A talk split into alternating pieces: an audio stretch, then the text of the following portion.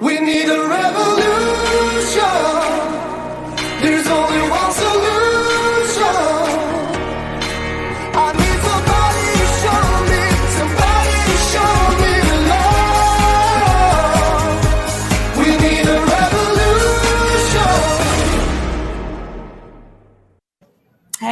Hello, everybody. We do need a revolution. Welcome to an Informed Life Radio on 1150 AM, KKNW, and CHD TV. We are coming to you live from the Weston Price Foundation uh, annual conference. It is so fantastic here. And right on hot on its heels is the children's health defense conference and you would not believe the energy here the people there are 1500 people here for this conference. It's all about food and soil and life and love and the future and hope. It is it is so fantastic. And so I've got this great lineup for you today. This first hour is about the soil and animals and food and healing. Second hour, we're bringing in Mary Holland because I know you've got a lot of questions you want answered about that ACIP vote yesterday. So we'll get to that in the second hour. So this first hour, though, I'm going to introduce to you this handsome gentleman sitting here right next to me. His name is Will Winter, and I mm-hmm. just met him recently. And I'm going to let him tell you who he is, and then we'll begin talking. You know how Bernadette talks. Okay. Thank you, Bernadette. Yeah, this is great. I'm so happy to be here and at this conference. Yeah, if we opened this door, there would be a horde of animals coming in here. uh, speaking of animals, that's what I do for a living. I'm a holistic veterinarian, and I've kind of gone the gamut in all my years working with horses, working with dogs and cats. And I realized the real problem in America is what we're doing with agriculture. So I gave up a very easy gig and I decided to work with livestock. And it was like starting over. It was like learning Mandarin Chinese. It was like uh, the the rules are different, but there's so much problem. And part of the problem, people have no idea where their food comes from. They have, you know, they think, you know, especially children. Yeah. And children, uh, George Burns always said he wished he'd have known that he was going to live to be 98 or he'd have taken better care of himself when he was a child. I love that. I- I want to say that that is so true that in in a lot of public schools today, in the home ec, they Mhm. teach them how to microwave food. I know. Microwave fo- frozen Yeah. food. It's Standing absurd. there looking in the window in Yeah. the oven. well, you know, it's and I unfortunately didn't grow up uh, with microwaves, but uh, I come from a farm family. But uh, my family now are, are almost dying off. I, I grew up in Kansas, and uh, all of my aunts and uncles are dead. These are farm people, and my first cousins, of which I had plenty. We're not even Catholic; we're Lutherans, but uh, we I still have a lot of first cousins. Uh, one died two days ago, and they're they're just not dying off. And I watch them fill up their pickup with gas, and they go inside and get their groceries at the QuikTrip. So that's just how bad it is. Uh, I wanted to mention, and maybe you've talked about this, but EMF pollution uh, from cell phones, 5G, from all types of radiation now is getting to be the biggest pollution in rural America. And what's happening is they're putting cell phone coverage into the farm. They're putting cell phone towers. I work with a lot of Amish people, and they might walk out their door and look right out the door, and there's a cell phone tower. So they're Mm. getting microwaved, and they don't even know it. They don't even have electricity. Uh, So a lot of these people were doing were putting mitigation machines that neutralize that. I never thought, as a veterinarian, I'd be talking about engineer talk, which is like uh, radiation pollution, stray voltage, all of those things. So it has to come into the equation. And and I'll say I won't dwell on it too long, but children have a brain that is ten to hundred times more vulnerable to electricity, you know, Mhm. bad elect, dirty electricity than us. Their Mhm. brain is more easily damaged, and then it's for life. So we don't know what's going to happen to this generation. I know you've talked about people that are getting jabbed, uh, graphene oxide uh, metals. That makes you more of an antenna. You can pick this stuff up. So we're we're concerned. Fortunately, we do have devices. I'm even wearing a small version that protects me from my cell phone. I'm a consultant, so here's me writing with my right hand, talking on this thing all day. Mhm. So this is a Defender Shield case, so it does protect. Mhm. But you don't want to ever put your phone up to your head. Yeah. Period. Period. Uh, yes. and I don't. Uh, so getting away from uh, as much of that as possible. But everything starts in the foundation. So if you're building a house, what's the first thing you build? Uh, the foundation. foundation. so you could build this castle, but if you didn't have anything underneath it, it might just fall over Yeah. or sink. So the soil is the foundation for plants. And again, I never thought I'd be talking about soil. It was dirt when I was in vet school. They never, it's funny, you know, here we are working with animals and we don't talk about what they're eating or how it's raised or any of that stuff. Mhm. And then, so uh, in a way, I kind of hate my profession that we've kind of turned into drug dealers that we don't, we're just sitting by the phone waiting for the, the emergency to come in. We get in the fire engine, go out and put out the fire. So it's really upside down. And real, what holistic, I call myself a holistic vet, and I am, uh, because what we work on is prevention. And just like everything else, just what like what you're doing with the children's fund uh, is preventing them from getting uh, senile dementia when they're 30, or getting cancer, which is everywhere, or all the myriad of chronic diseases. And that starts with the soil. And the soil is should be a living thing, but with factory farms, it's not a living thing anymore. The biology, we call it the soil livestock, is dead. Mm. So corn and bean ground, which is I live in Minnesota, it's corn and beans, corn and beans, corn soybeans. Uh, you go south, it's cotton, tobacco, peanuts, and it, like especially with peanuts, they try to destroy the life in the soil because that creates moldy peanuts. So it's Mm. like styrofoam. Uh, and uh, so when they when they make food like this with no soil, it's not nutrient dense. So guess what? You eat a 32 ounce steak and you're still hungry. You still want dessert. So, so the way it is is we have depleted soil Mhm. that's sprayed with artificial chemicals, Yes. and then we have genetically modified and traditional seeds planted in that, Yeah. which are treated with herbicides and pesticides, and then it's desiccated with with with chemicals. That's to- a pretty good description. You're Right? making me hungry. Yeah. and then we harvest all this and we Uh-huh. feed it to the animals. So Uh-huh. then the cow eats this. Mhm. It gets indigestion and they give it antibiotics because it now gets E. coli Sure. and all and they're living other in a stuff. feedlot, which and is and then when you go get that steak at the grocery store, Mhm. it's it's depleted all along the way, right? I work with uh, 100% grass fed beef. And I can give a guy a 12 ounce ribeye or a New York strip that would normally eat that 32 ounce steak at Ruth Chris and still be hungry, still want dessert. I give them that 12 ounce grass fed, nutrient dense steak, and they're like, wow, I feel, I don't think I can eat dessert. I feel great. And they do. Mhm. Uh, so, what happens when you eat uh, hollow food that doesn't have, just has cheap calories? Mhm. You get fat and you Ah. walk you go around rural america and people are so fat they like my family the same thing. They can they're so fat they can hardly walk. They take the four-wheeler to the barn you know because they you know as farmers don't really exercise. And i'm not against farmers believe me. If without farmers we would be in serious trouble. But I, I can't really call a guy a farmer that raises gmo soybeans and corn because you can't eat it. You know farmers don't they should be make, making food that we can eat. So I'm lucky. I, I, I really truly have the best job in the world because I work with uh, sustainable regenerative farmers. And we used the word we used to use the word sustainable. That was like the ultimate sustainable. You're keeping it like that. Well, that's the problem. You're just keeping it like that. It's still a good word, but now we call it regenerative farming because we have been on a uh, you might say a hundred year drunk as Americans. We got here. We have ten percent organic matter in the topsoil. You just throw seeds out there and you get a crop. You do it again.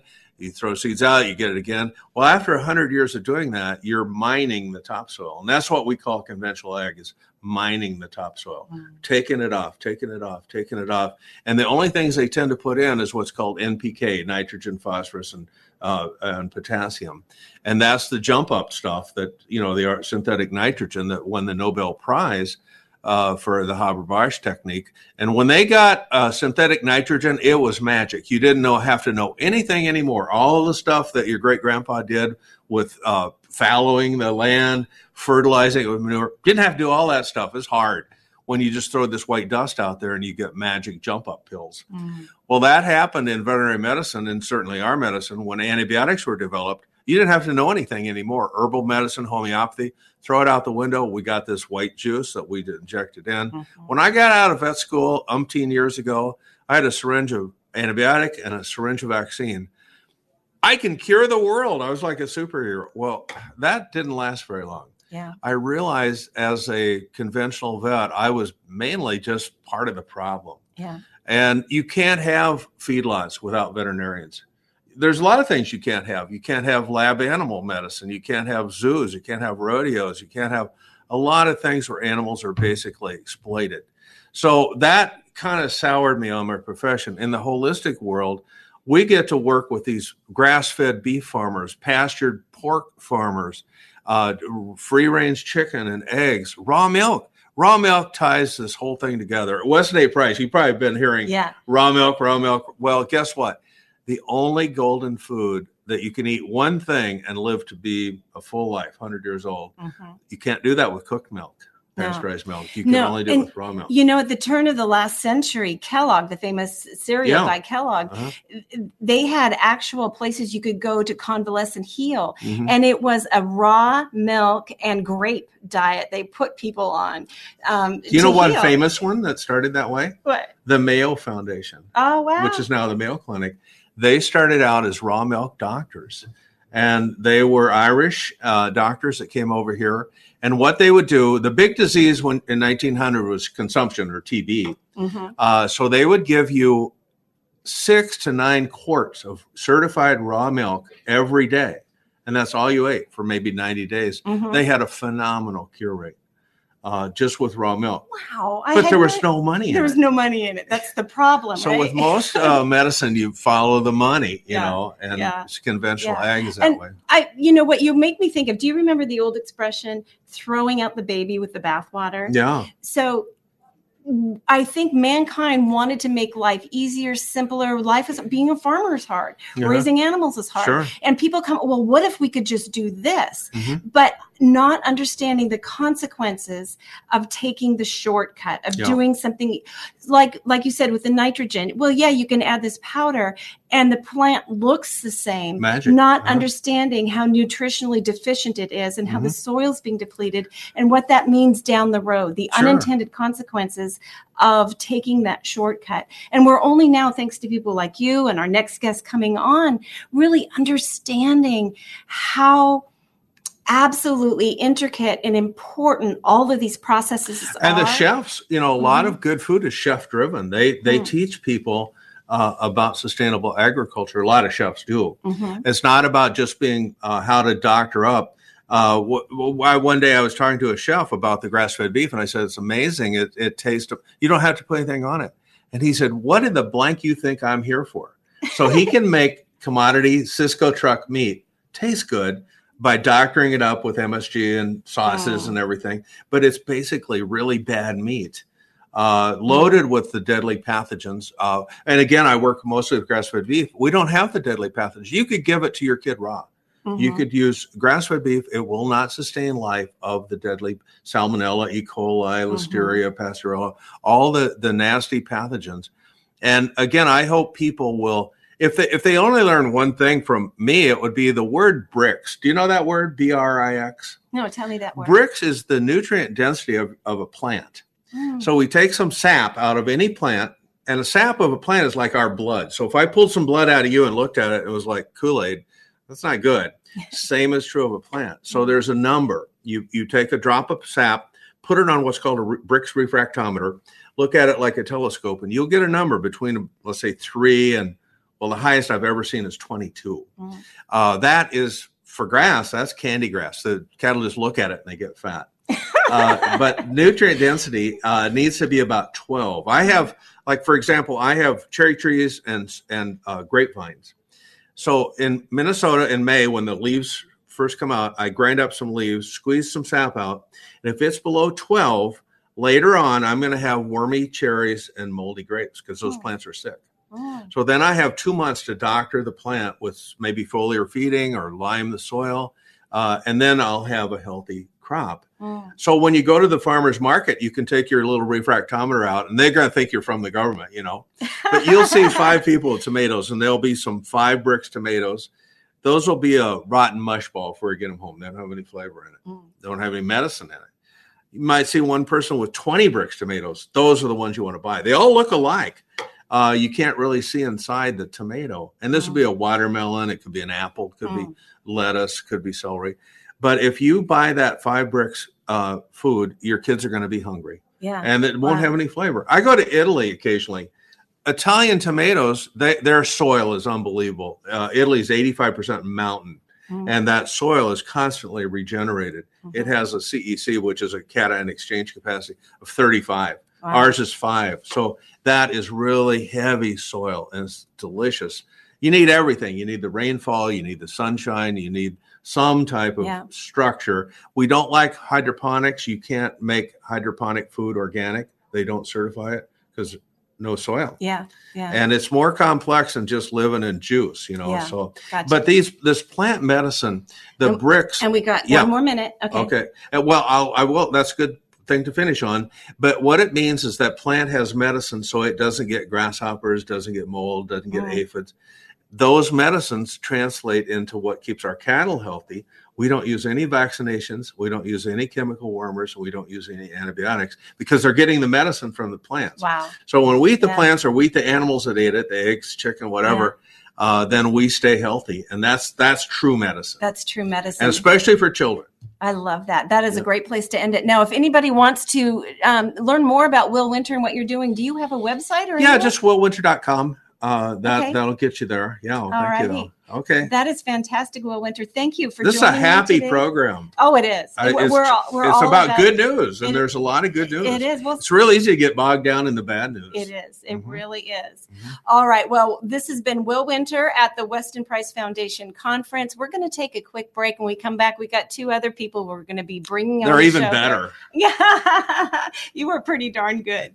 Yeah, so I'm just waiting to hear. We're gonna get some music here from our. Um, are you there, Nathan? I'm looking to see, but maybe uh, he stepped away. There we go. Thank you, Nathan. We're gonna take a quick break. Uh, break. We'll be right back. Okay, you guys.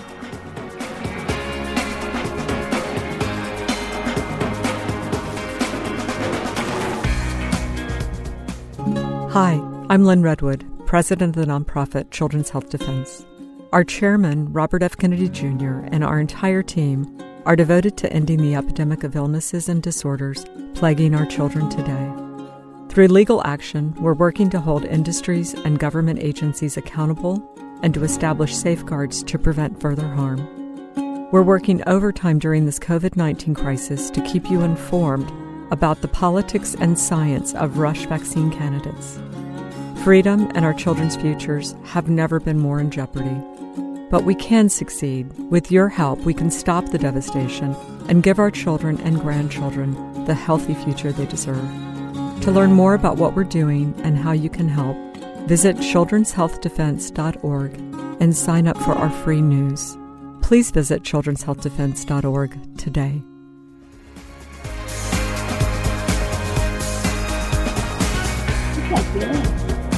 Yeah. No. Here we are. Are we back on? Yes, we are. Welcome back to an Informed Life Radio on 1150 AM KKNW and CHD TV. This is Bernadette Pajer, and yeah, you don't see me on the screen because we've got a little space here. So I've got my two guests. You're, you're tired of looking at me anyway. so I've got, let's see, I've got their names here Monica Corrado and Amy Mahali. Okay. And I'm going to go one by one, let you guys introduce yourselves and, and just explain who you are. Monica, why don't you go ahead? Sure. So I'm Monica Corrado. I am a certified GAPS practitioner. I'm a teaching chef. I teach traditional food, and I'm also the GAPS chef. So I teach uh, GAPS cooking techniques for Dr. Natasha Campbell McBride in her training program.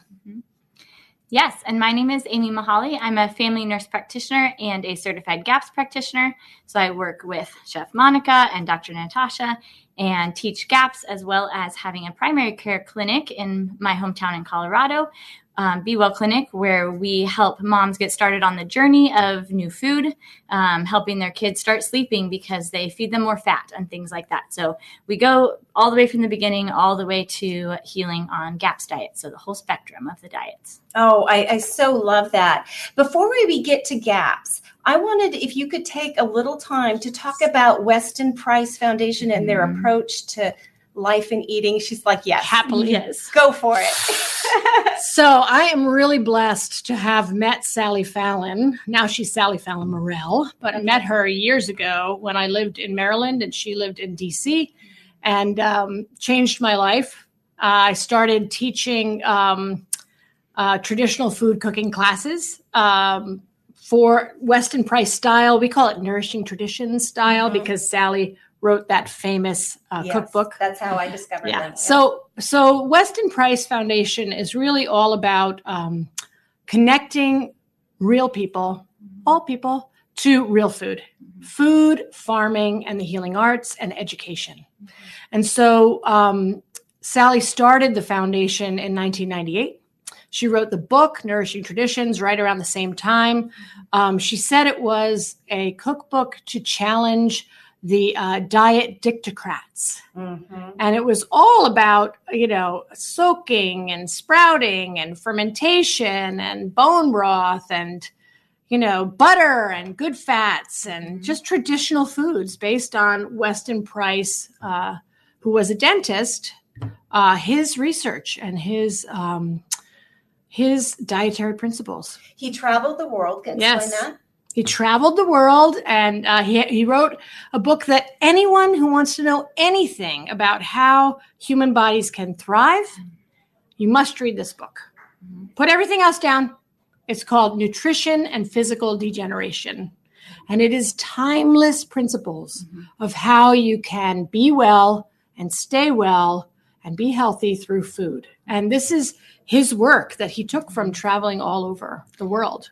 one of my favorite things about that book is he came in a time that is is lost in many cultures. So he went to so many cultures and saw the line between traditional diets and modern foods and compared them. And there's very few cultures we can do that with now. So if that work was lost, and I'm so thankful he brought it because he showed so clearly how nutritional deficiencies affect our body, our fertility, our facial structure, our health, our uh, chronic disease, especially tuberculosis at that time.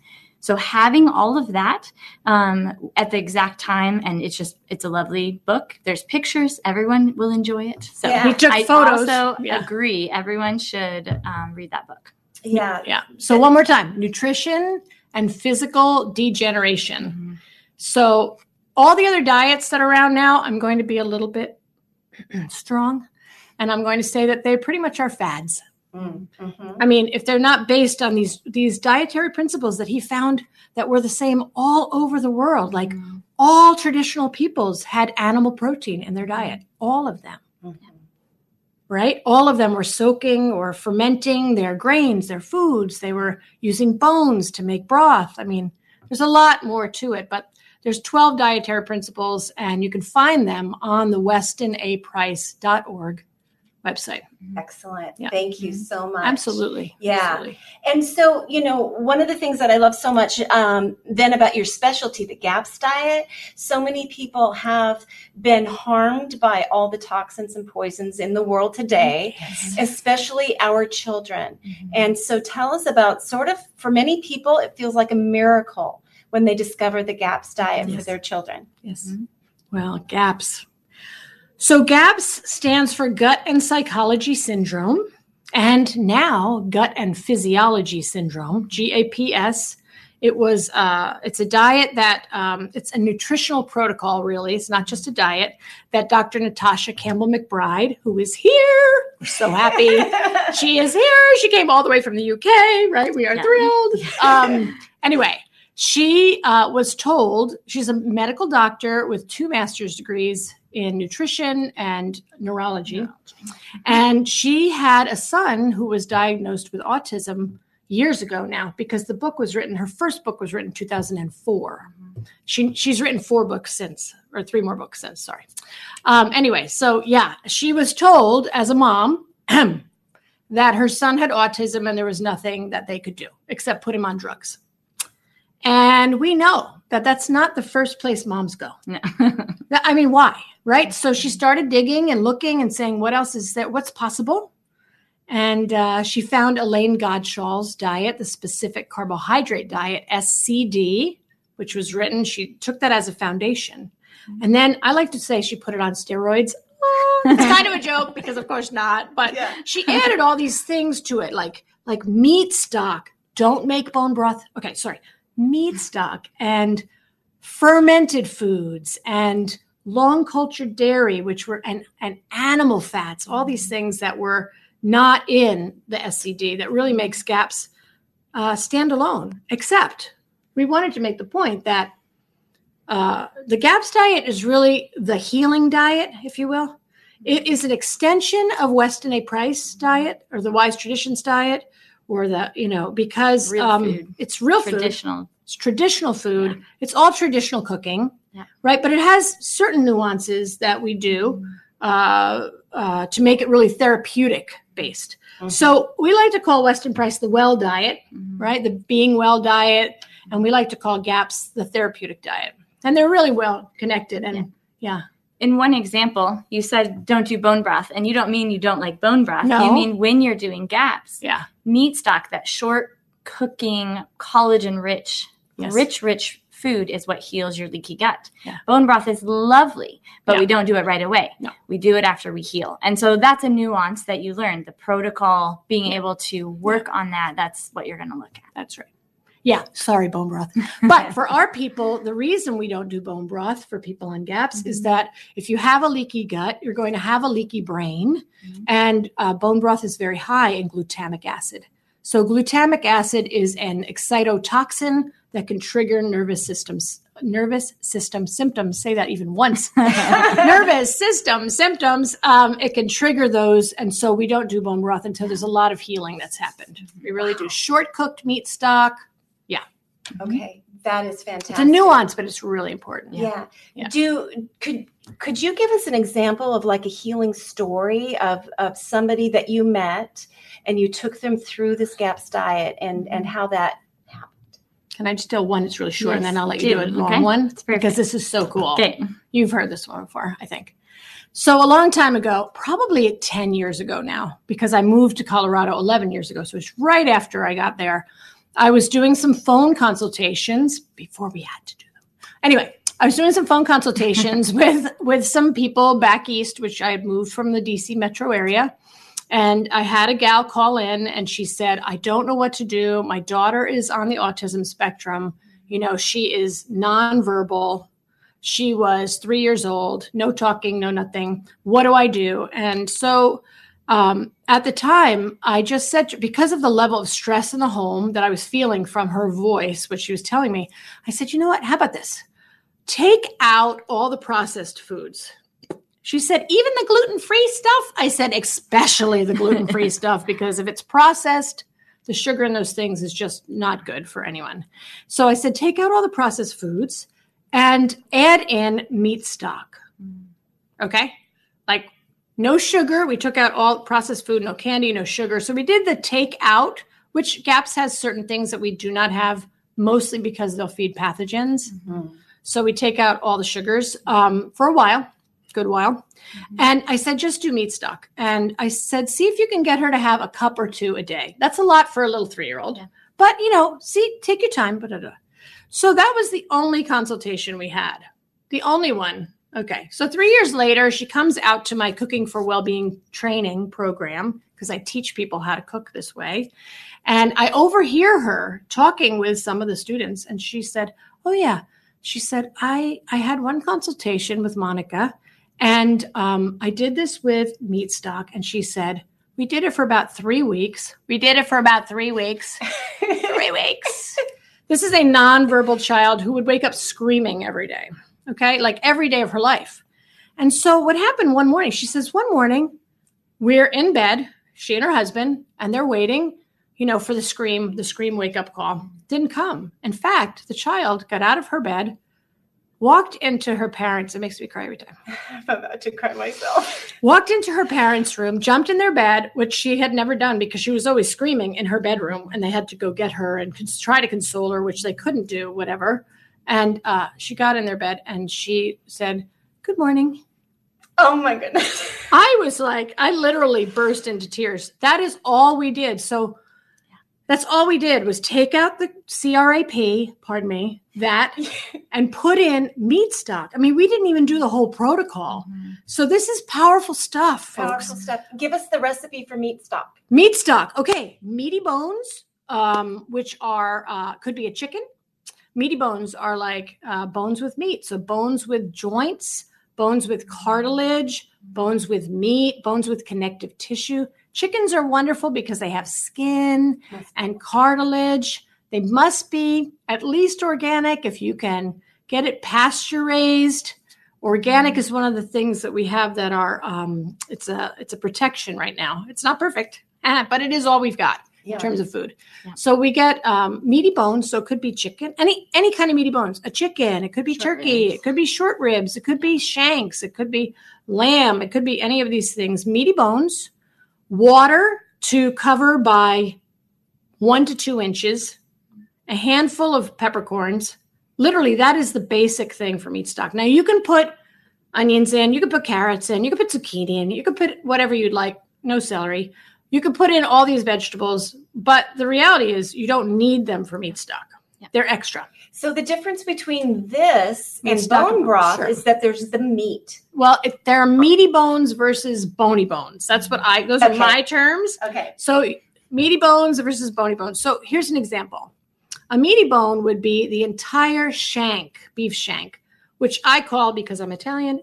Uh, I call it an ossobuco cut. Mm-hmm. Right, it's the shank. You get the meat and the little marrow bone, but it's a big piece of meat with connective tissue. And then a bony bone is the marrow bone all by itself. Mm-hmm. There's no, no meat on the marrow bone. I mean, there's great things in a marrow. We love marrow bones, but that's the difference. So mm-hmm. the things about meat stock and bone broth, the differences are meaty bones in meat stock with a lot of connective tissue, right? And and cartilage and joints and things like that. Bony bones and bone broth. That's the first thing. You can use some meaty bones, but mostly it's bony bones. So the bones are different and the time is different. Okay. Explain the time. Meat Yeah. stock is going to be for chicken. It'll be uh, an hour and a half to three hours at the outside. Right? Bone broth, when you're making chicken bone broth, It's eight to 24 hours. Mhm. That's right out of Nourishing Traditions, by the way. That's Sally's, you know, Yeah. thing. So, so again, and if you go, this is the big one. I love to talk about this one, which is beef bones. Ready? Beef meaty bones. You're going to do four to six hours. Mm-hmm. And if you're doing beef bone broth, it's 24 to 72 hours. Mm-hmm. They're totally different ball games. And I like to talk about meat stock being the one pot meal that heals. Mm-hmm. Like it's a meal. You get to eat the meat. Like once you're done 72 hours or 50 hours or 48 hours of beef bone broth, you're not going to eat that meat. It, there's nothing left. It's bleh, it's horrible. Mhm. You know, and you throw out the you throw out the vegetables and you you know, but meat stock is really something that you can eat straight out of the pot. Okay. Yeah. Very good. and no vinegar. No vinegar in meat stock. That's absolutely correct. Thank you for that. You're welcome. Yeah. I forgot that piece because I never talk about it anymore. Anyway, yes, bone broth gets vinegar because the vinegar pulls the minerals out of the bones, right? You can't pull minerals out of a piece of meat. Mm. Make sense? Right. So there's no vinegar in meat stock, only in bone broth. Okay. No And- need to soak in vinegar. Okay. No need to wait. All that stuff. I I'm gonna make some when I get home just because Uh, I've got. yes, I've gotta you it. are. So. Start feeding it to my family once a week. Yes. Yeah. Okay. Yeah. Yes. good. Yes. Um, and then you have a story. Yes, Tell a I story. Mine was a little short story. That's good. Yeah, I was thinking about what it was. I think I want to settle on a story that is in progress, right? There's so much good and healing. And sometimes we can get discouraged when it's not perfect or we don't have a three week miracle story. And we can think, is there something wrong with me? Is the food not working?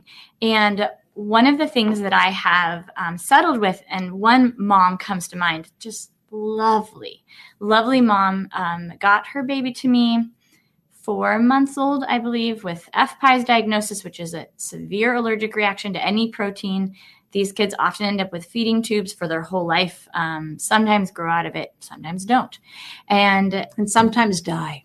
Yeah, and do Because failure to thrive. And so it is a really, really tricky thing. Um, there is actually a new part of GAPS, uh, no plant GAPS, developed to help these kids heal and thrive. And it works, and it's so great. So this lovely, about five year old boy now has eaten maybe two inches of vegetable ever in his life because we keep trying it. Five years old. Sorry, go ahead. He is thriving. He's bright eyed, beautiful little boy. And he can't do new foods. He can't eat traditional, you know, crap food that kids will eat or vegetables. But why why would he? Right? He's he's thriving, he's healthy, he's happy, he's strong, he doesn't get sunburnt. He is just lovely. And so that idea of What is he eating? He's, eating meat stock. Meat stock? He eats meat. Meat he stock? eats um, uh, fat, a lot of fat. Um, What sort of fat? Let's talk about the fats. Talk about fat. What yes, kind of fat? Yes. So fats that are good are animal fats, are especially healing and filling into our bodies. And this is both a Weston A. Price principle to talk about Absolutely. and GAPS because food that heals you is the same no matter what you're what you're uh, Which way you're doing it. Yep. So lard, tallow, goose fat, duck fat, chicken fat, um, as well as your dairies, so butter, creme fraiche, um, Ghee. ghee, right? So lovely. Um, plant oils or fats are okay, but they don't build our bodies very well. So they're good for cleansing in small amounts if you need them, but it's not it's not the focus. And on that for that kid, he doesn't eat them, right? He doesn't do plants at all. And you don't you don't need them. You don't need the plant oils to grow a brain. Um, he grew from four months to five years, right, with animal products exclusively. Um, fermented dairy, very minimally. Mostly, it is literally meat, meat stock, and fat. That And is what he's liver, right? His whole life. A lot Lots of of liver. organ A meats. lot of liver is definitely one of his favorite foods. He loves it. Um, it's it's so rich. Tongue is one of my favorite foods to tell moms to make for their kids. Tongue, uh, cow tongue is up to sixty percent saturated fat. The meat is so you're feeding meat, collagenous, um, connective tissue, meat and fat in a package. You don't have to have it um, extra or on top or in a different way. So I love tongue. Mm, I drool when I talk about tongue. Hey, so delicious. Not here. We're on camera. um, so tongue is so lovely as an organ meat, um, and there are lots of organ meats, lots Heart. of ways to prepare them. Heart is lovely, close to a muscle. So a lot of kids, um, you can cut heart meat or grind it up and put it in chilies. Can't even tell. Once there's a little spice, nothing. Meatballs. Liver can be hidden, but it's a little stronger. Yeah. Um, but you don't always have to hide, right? Especially when you start your baby Yeah. young. Yep. They love liver's their favorite food. Most people, their kids, Superfood. liver, sauerkraut. They fight for the favorite top foods. So can I just jump in Do there? it. So two thing or one thing that both Weston Price and Gaps are so strong on is nutrient dense foods or are nutrient dense foods. Nutrient dense foods. Mm-hmm. It's the exact opposite of everything that people are eating. Not everything, but mm-hmm. this, certainly the standard American diet is nutrient deficient foods. They mm-hmm. are not full of nutrients at all. So we love to talk about things like liver and egg yolks from pastured hens eating bugs, right? Liver from grass fed cows and pastured chickens, right? Those types of things. Um, and certainly lots of good butter, Yeah. Will Winters was just talking about that density test, Brix. but you can test that yourself because you can taste it. Not maybe as accurately or specifically as he was talking about. Yep, So yep. the Brix is awesome. Yeah. But that we all have eaten an apple in the middle of winter that tasted like cardboard and an apple fresh off the tree that is lovely. Oh, The difference of that is nutrition. That's right. That is why liver, for example, is so strong. And this was helpful to me as I started doing liver to realize, oh, the liver isn't gross, it is strong because it's full of nutrition. That's right. And foods that are strong, they have flavor. You don't need spices. Spices can be fun and lovely and it's totally fine. But when you have a steak and you have to cover it with a steak sauce, Like Will just said. then you don't exactly Right. you that there's not enough nutrition in there right? Flavor is nutrition and that was a huge principle and everyone can take that. Everyone can take that. Take your foods at the supermarket which is it's better to shop with farmers so please do farmers as much as possible. Yeah, as no food at the supermarket. So. Not not really. No nutrition there. Um, but take your food try it out taste it eat it. What is your body telling you? It's probably going to have more nutrition um, from a farm already and then you can start learning the difference between food with nutrition and food without Yeah, just use those senses. We've got them, Yeah. right? Eyes, nose. Is this Right. like you Yeah. can't even smell supermarket apples? No. Like apples off the tree, you smell. Oh, apple. Yeah. Yeah, no. That's true. Yeah. So eyes, nose, taste. Yeah. Yeah, exactly. Now, talk. Have you ever had a circumstance where you've got somebody older who is already eating a lot of bad food and it can be very hard to change? Can you talk about that and transition from bad food to good food and the Mm-hmm. Time it might take? Yep. Yeah. Yep. Sure. Um, I work with that a lot actually, and both in kids or older kids as well as adults. Um, one of the things that is so interesting in our culture is how sugar addiction is not listed in the DSM 4 as an addiction, but it is has all the same properties. And so when we have um, sugar addiction that's happening in a child or an adult, there are so many behaviors that go, which we would think of. Um, that you you have to get your hit, you sacrifice your family in order to get the thing you need. Um, relationships go by the wayside.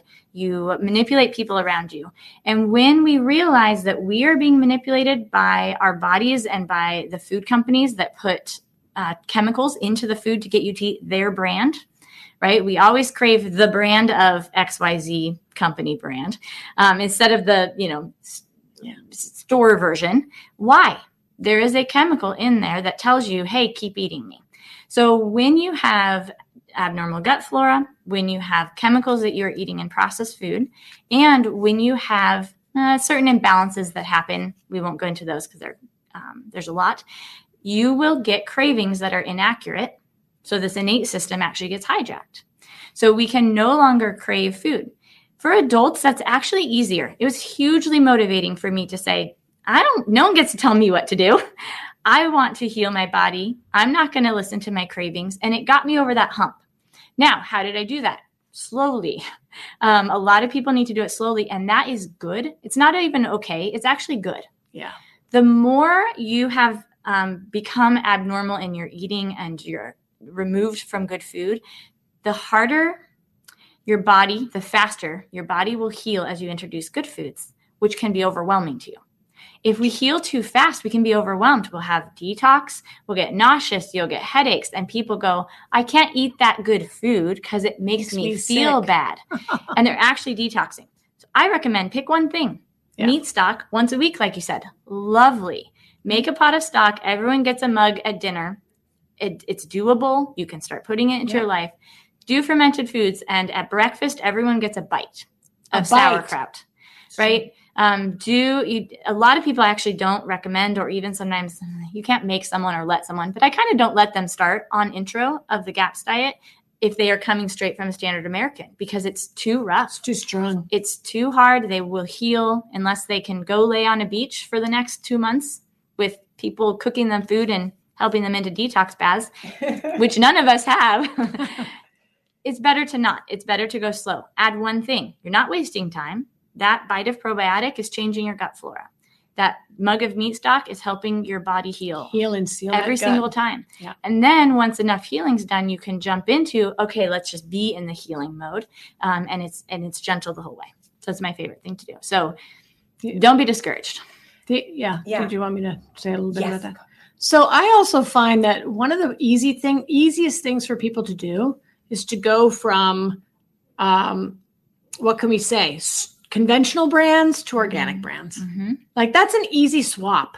That's no, I mean, that is like a big deal for your body Yeah. in terms of limiting toxins. Yeah. So let's say, and and what are the top things that we need to do that in? Fats like butter, right? Eggs, right? Butter, eggs, meat. Those are things we want to really, you know, again, take one thing and start swapping them out. Okay, so I'm not going to buy the store brand or, you know, Walmart butter anymore mm-hmm. or whatever. Yeah, I get it at Walmart, whatever.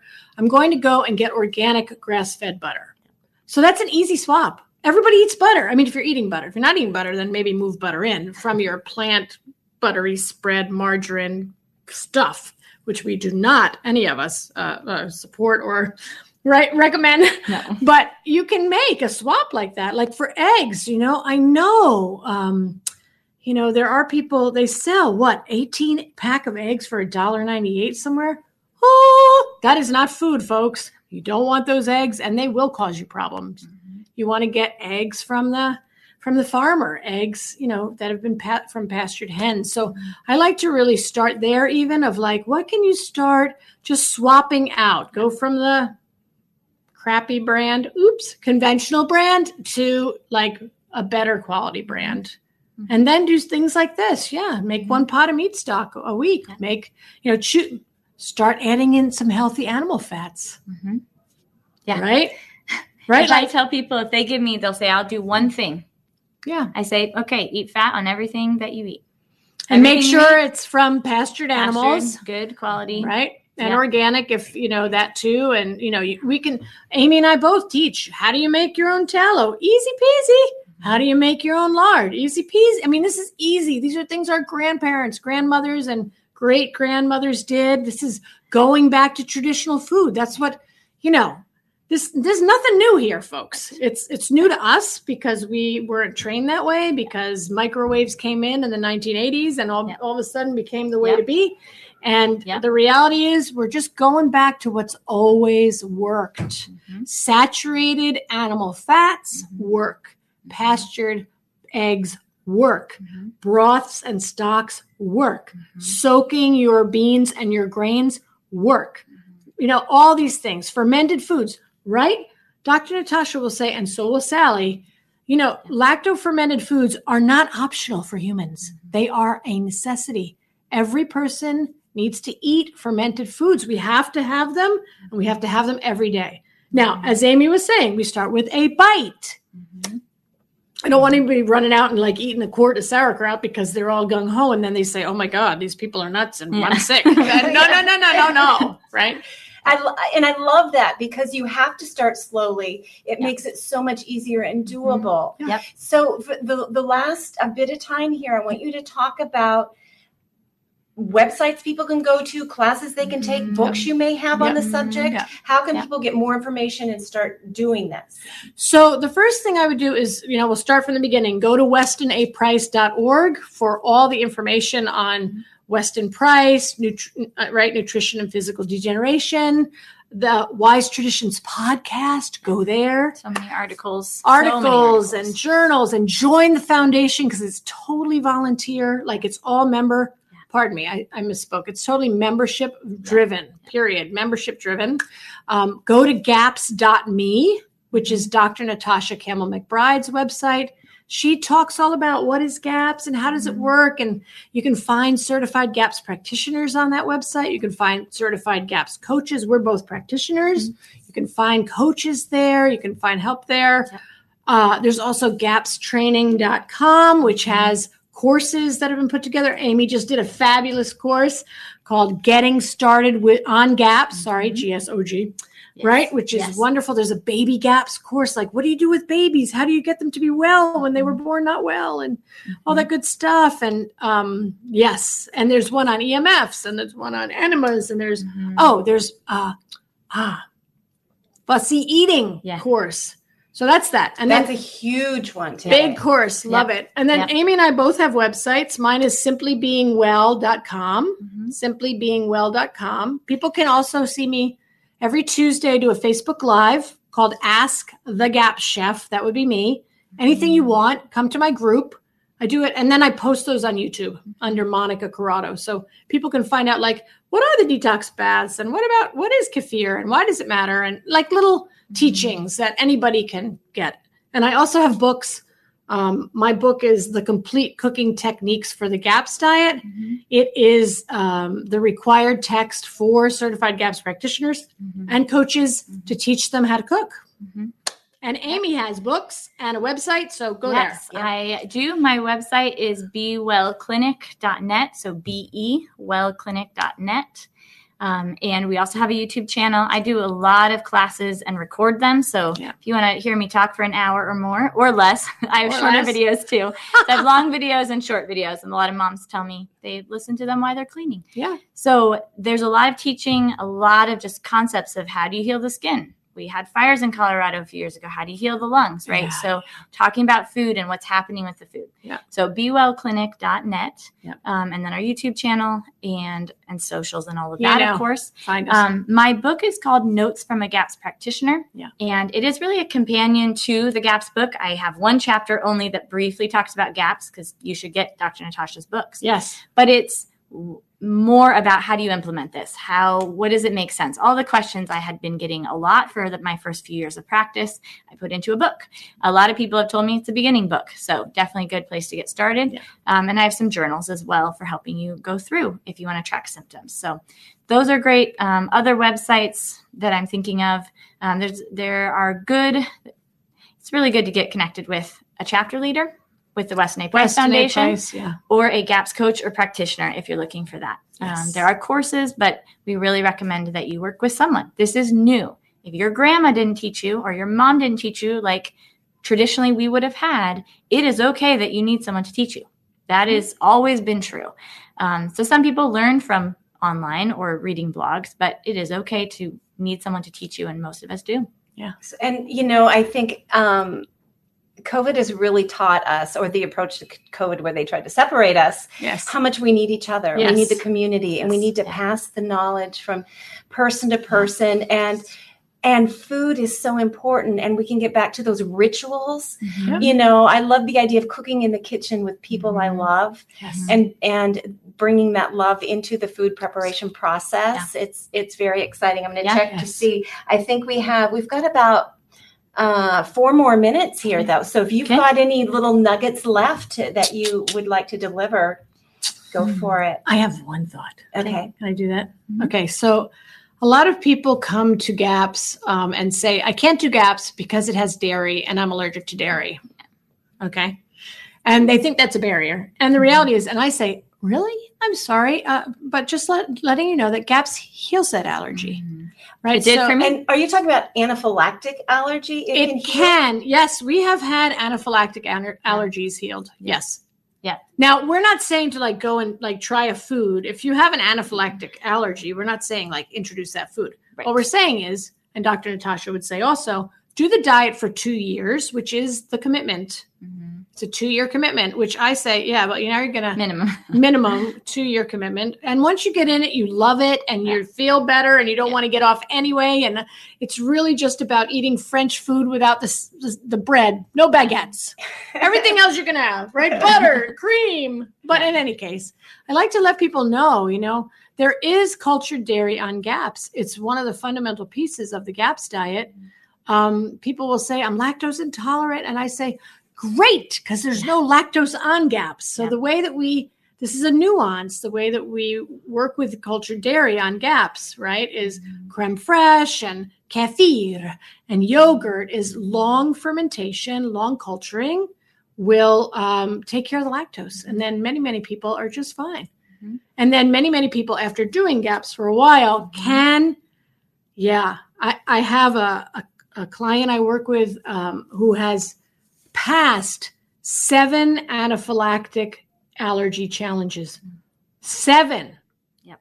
He's got six more to go, and she's going to do it. And, she, and it's all the GAPS diet. Wow. And she's going to write it up, and we've got to get that out there. That Yeah. she's always talking about. Moms, do not be afraid. Do not hear. Do not let them tell you that food doesn't matter. Do not let them tell you that food doesn't heal.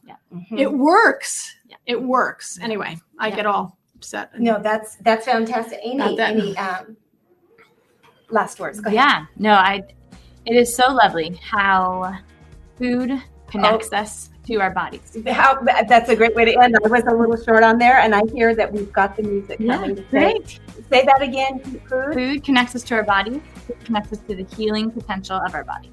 Fantastic. Well, Monica and Amy, it's such a delight. I'm in tears having met you. I love this. Yeah, So I'm going to come around Yeah, come around and come in the middle. and say goodbye. So, Yeah. okay. Yay! So you've been listening to an informed life Come in. radio on 1150 MKK and WSHTV, and we're going to take a break, and then we'll come back with Mary Holland. Stay tuned.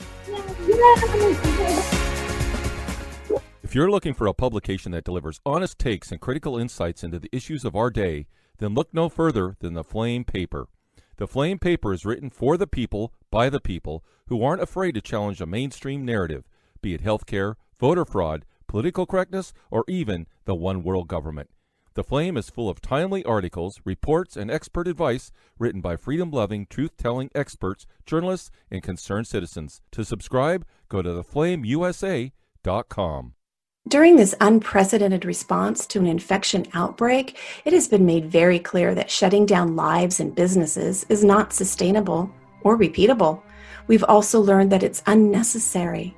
Treatments exist and always exist.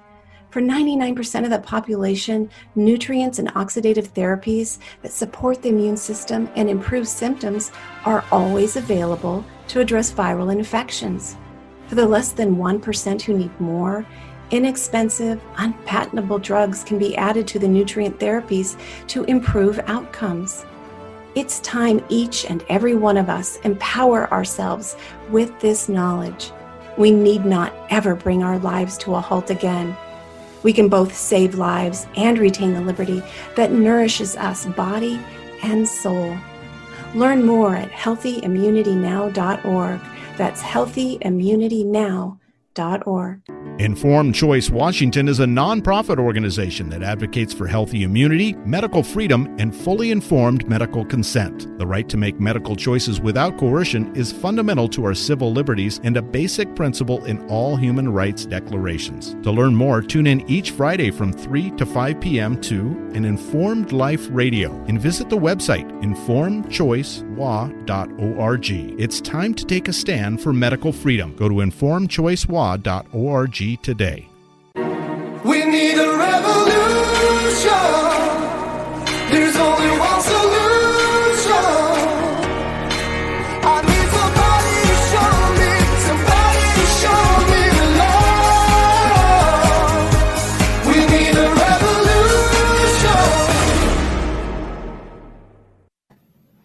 Hello, hello. We do need a rev. Uh, now I just the word went out of my head. We need a revolution. I almost said resolution, but you know what? Maybe we do need a resolution, a resolution to do better, to live better, to have better communities, better food, better soil, better government, better elected officials. I mean, we could go on and on, right? This is Mary Holland with me now. So yeah, this is, did I say Inform Life Radio on 1150 AM KKNW and streaming to CHD TV. We're in hour two. I am so excited. The energy here in Knoxville at the Convention Center. We are at the Weston Price Foundation annual conference. There's 1,500 people here in attendance, and these people are all about real health, real food to get to real health. The soil, the food. If you missed that first hour, please go back and listen. It was fantastic information. Um, this hour, we know everybody wants to know what the heck is going on. The ACI, people who never even heard of the ACIP before are going, I heard the CDC voted to add the COVID shots to school requirement. You know, there's a lot of misunderstanding of what just happened. So Mary Holland, who's president of uh, Children's Health Defense, and that conference is about to start just Sunday is the beginning of that one. It's going to be an amazing conference here in Knoxville. Um, Mary is an attorney. She's president of Children's Health Defense. She's going to take us through what this entity is, the ACIP, and explain what happened. So go ahead. Mary. Sure. Hi. so ACIP stands for Advisory Committee on Immunization Practices. And this is um, an allegedly independent advisory body to the Centers for Disease Control and Prevention. It's really not very independent. All of those people basically have a lot of ties to big pharma. They work at universities that get big grants from the CDC, but they are at least administratively somewhat separate. And I want to add that they announced that they have added No. a representative from the for the pharmacy industry to the voting board. And there's no conflicts of interest. Yeah, they, they all say they, they go through this sort of like it's like a chorus. There are no conflicts of interest, which is absurd. Right? I, I, I- just have to ask though, how does somebody who works with the pharmacy industry, all they do is make money on buying and selling drugs and vaccines? How do they not have a conflict of Well, interest? Bernadette, I was just I just came from dinner where we were all saying that literally this meeting was theater of the absurd. I, I'm very proud that uh, Dr. Meryl Nass, a science and medical advisor to Children's Health Defense, live blogged both full days of the ACIP meetings on Wednesday and Thursday, and you can go back and read her transcript, which actually is funny. It's it's not easy to make these sort of bureaucratic meetings with paint drying on the wall funny and entertaining, but she does.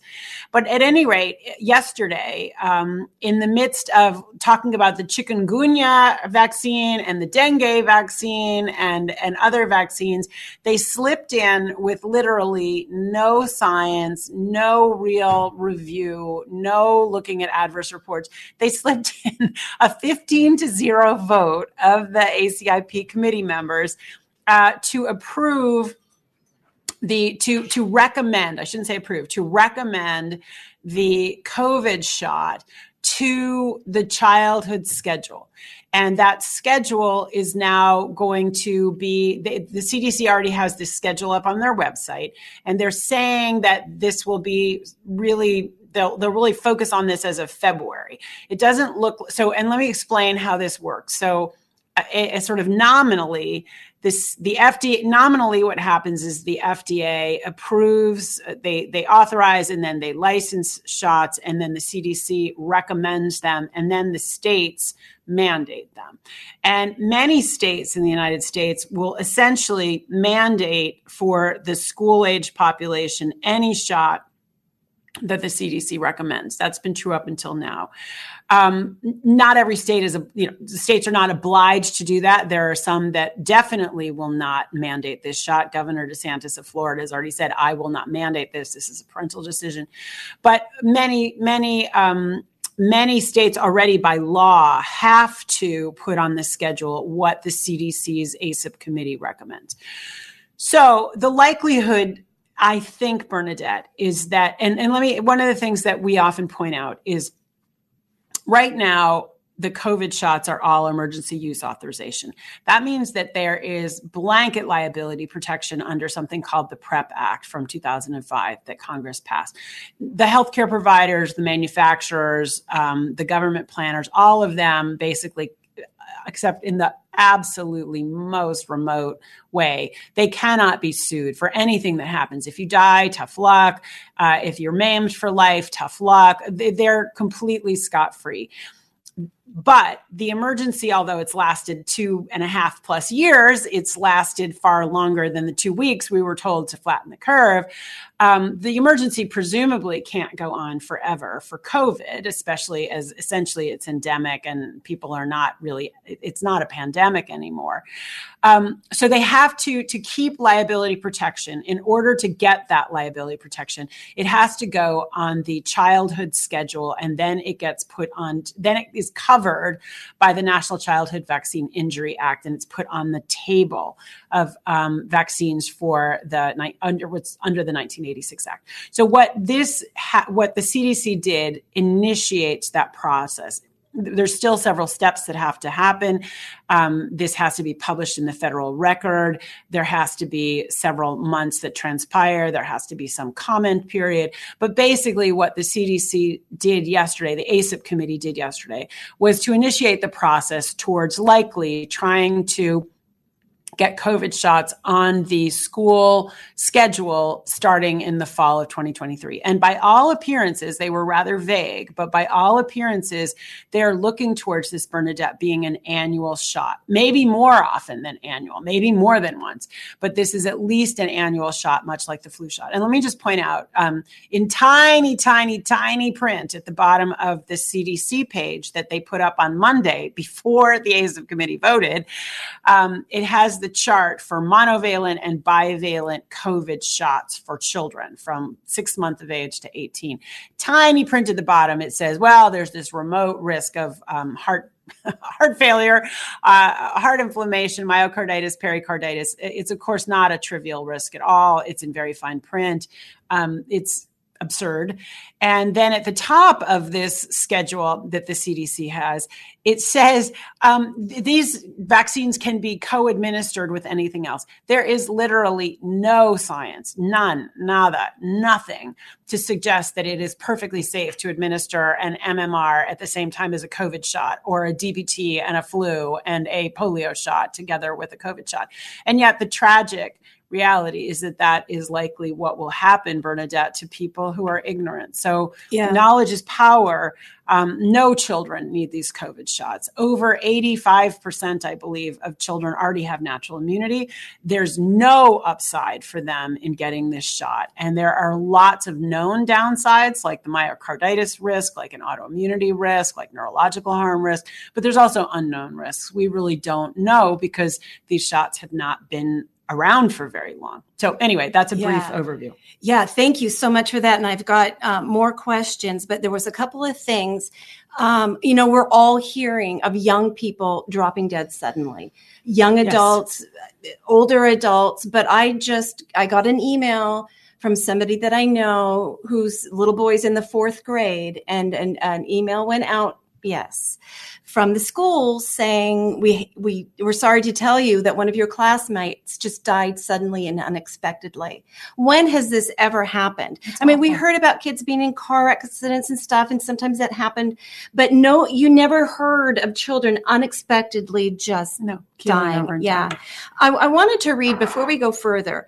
Um, last night I was up and just before midnight, just before the closing, where you could give public comment to the Federal Register that would go to this advisory committee. The vote had already happened, you know, and those of us who are so busy in the movement, we're pushing out action alerts and we're doing stuff. Sometimes we forget to take that action ourselves. So I was late in getting in this comment.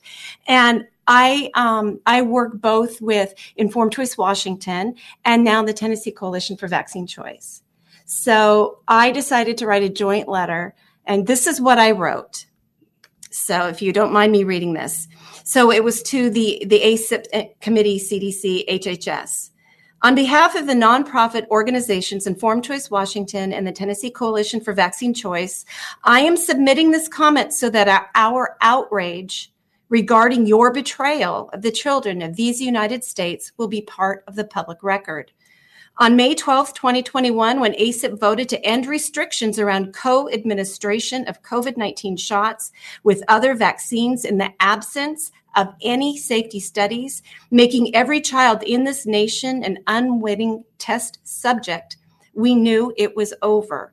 Your capture by the biological pharmaceutical industry was complete, and there was no vaccine or product ineffective enough dangerous enough or untested enough that you would not consider recommending it to the public. Today, when you voted unanimously to add the experimental COVID 19 shots to the CDC's recommended pediatric schedule, despite the absolute failure to prevent infection or transmission, their rapid decline into negative efficacy, and the massive risk to health they pose, you betrayed us and you began to fulfill your promise to industry to move their products from the liability shield of the PREP Act and the Countermeasures Injury Compensation Program into the liability shield of the 1986 Act and the Vaccine Injury Compensation Program, signaling you are willing to use this nation's children as human liability shields. History will look back on this as one of the darkest days for humanity, but we will not comply and we will not stand by silently. Our numbers are growing exponentially. We will educate, advocate, and legislate until scientific integrity in public health agencies is established and the entire system is redesigned to ensure the health of the people of this nation and the health of our great republic are restored. We pray for you all. Sincerely, Informed Choice Washington and Tennessee Coalition for Vaccine Choice. So that's what I sent off last Bernadette. night, just before Beautifully said. midnight. Good for you. Beautifully said. Um, so, Mary, I want to ask you during the ACIP meeting, somebody asked, is it legal to add emergency use authorization? Mhm. So, explain to, uh, and, and they were told that they referred to their attorneys, and their Right. attorney said yes, and I, I Right. say BS. Yeah. So, explain that. So, so I have to say, I, I read part of the transcript. I did not have the opportunity to listen to the whole thing, and I was confused myself. Did the person ask the Department of Justice, or did the person ask the Office of General Counsel of the CDC? And my understanding, Bernadette, is that the when the question was asked, the answerer at the on the ACIP committee said we consulted with the CDC's Office of General Counsel, and they said it's no problem. Um, this is unprecedented. Uh, certainly, there are absolutely serious questions here. Remember that the advisory committee is just that it's an advisory committee. So there's nothing, this does not per se create law. So I think they're probably right that the advisory committee can recommend something. Is it wise? Is it pre- you know, is there any precedent for it? No, it's unwise. There's no precedent for it. But I think they can recommend it. I think what's likely though, Bernadette, which I'm very excited about, is we've already seen from the governor of Florida, there's going to be an enormous amount of pushback on this, not only from parents who are not giving their kids these COVID shots, but also from legislators who say, well, wait a minute, this is still an experimental product. We're mandating this for children and it's experimental. I think the good news, if there's any good news in this, is that this is such a bridge too far. This is so over the top. This is so transparently about pharma's greed and their need for liability protection for these very dangerous and deadly products that I think it will wake up a lot more people, Bernadette. And I think there will be many, many states that will say, hell no, not us. And that will really open up a much deeper debate in the country about not only COVID shots, but about the childhood schedule. And of course, you and I, in living through COVID, see enormous parallels to the childhood schedule. And I have to say, I was privileged to edit recently co-edit the book turtles all the way down which is about all of the fundamental flaws in the childhood vaccine schedule. And everything that we've seen in covid that has been outrageous uh, is mirrored in the childhood schedule. So i actually think with this acip recommendation there will be tremendous backlash and that that backlash will help to propel us forward towards literally taking this whole system down Yeah, I, I really agree. You and I both know, and many of the people in the medical freedom movement, which compared to today was relatively small, nobody wanted to hear. They thought it didn't impact them. A lot of people wanted to hide in their own corners and not speak up and stand up because they knew they'd be ridiculed if they did. And that's intentionally so. Right. The ridicule is seeded, is in, is it's not genuine. It doesn't come because vaccines are miracle products you know they're they are a consumer product that has risk that has failure but because they are public health tools and and i mean it's even recorded in the federal register where they say um, if we want to preserve the vaccine program we have to preserve faith in it so we can't let any bit i've got it on my computer here somewhere the actual quote Yeah. any bit of criticism no matter how factual out there. Because gosh people might not get it you know? And the oh i, I had a thought exactly where i was going. Oh we i believe it was so systemic the capture of our public health agencies the, and the three letter oversight agencies hhs cdc fda all of them have have really become just corporate arms. Yeah, I mean, absolutely, they're marketing arms. marketing they're, they're arms. absolutely just marketing arms of pharma. yeah, and and it became so visible. And you know, sometimes I describe it as like like there was this alien spaceship hovering over the planet, but it was cloaked, and only you and I could see it, and Bobby Kennedy, you know, and and all these other people have been in it for a long time, and we're pointing up, and they're going, "You guys are crazy! I don't see anything." But now, excuse me, that that that UFO hovering up there is working so hard to capture us that it's using so much energy it kind of accidentally It uncloaked itself cloud, right? It burned off the cloud, and everybody's looking up going uh oh. and they're like bernadette okay tell me more what what do you got i'm like okay well you know and it's all and once you see it, so once you, You see the propaganda. You can't unsee it. you can't unsee it. Our side is growing Ab- exponentially. ex- absolutely. So Yeah. yeah, the the you know the reality is is they're throwing trillions of dollars at this issue, right? The vaccine passports, the boosters, the propaganda to the media, um, the enforcement mechanisms. They're throwing billions and trillions of dollars at this.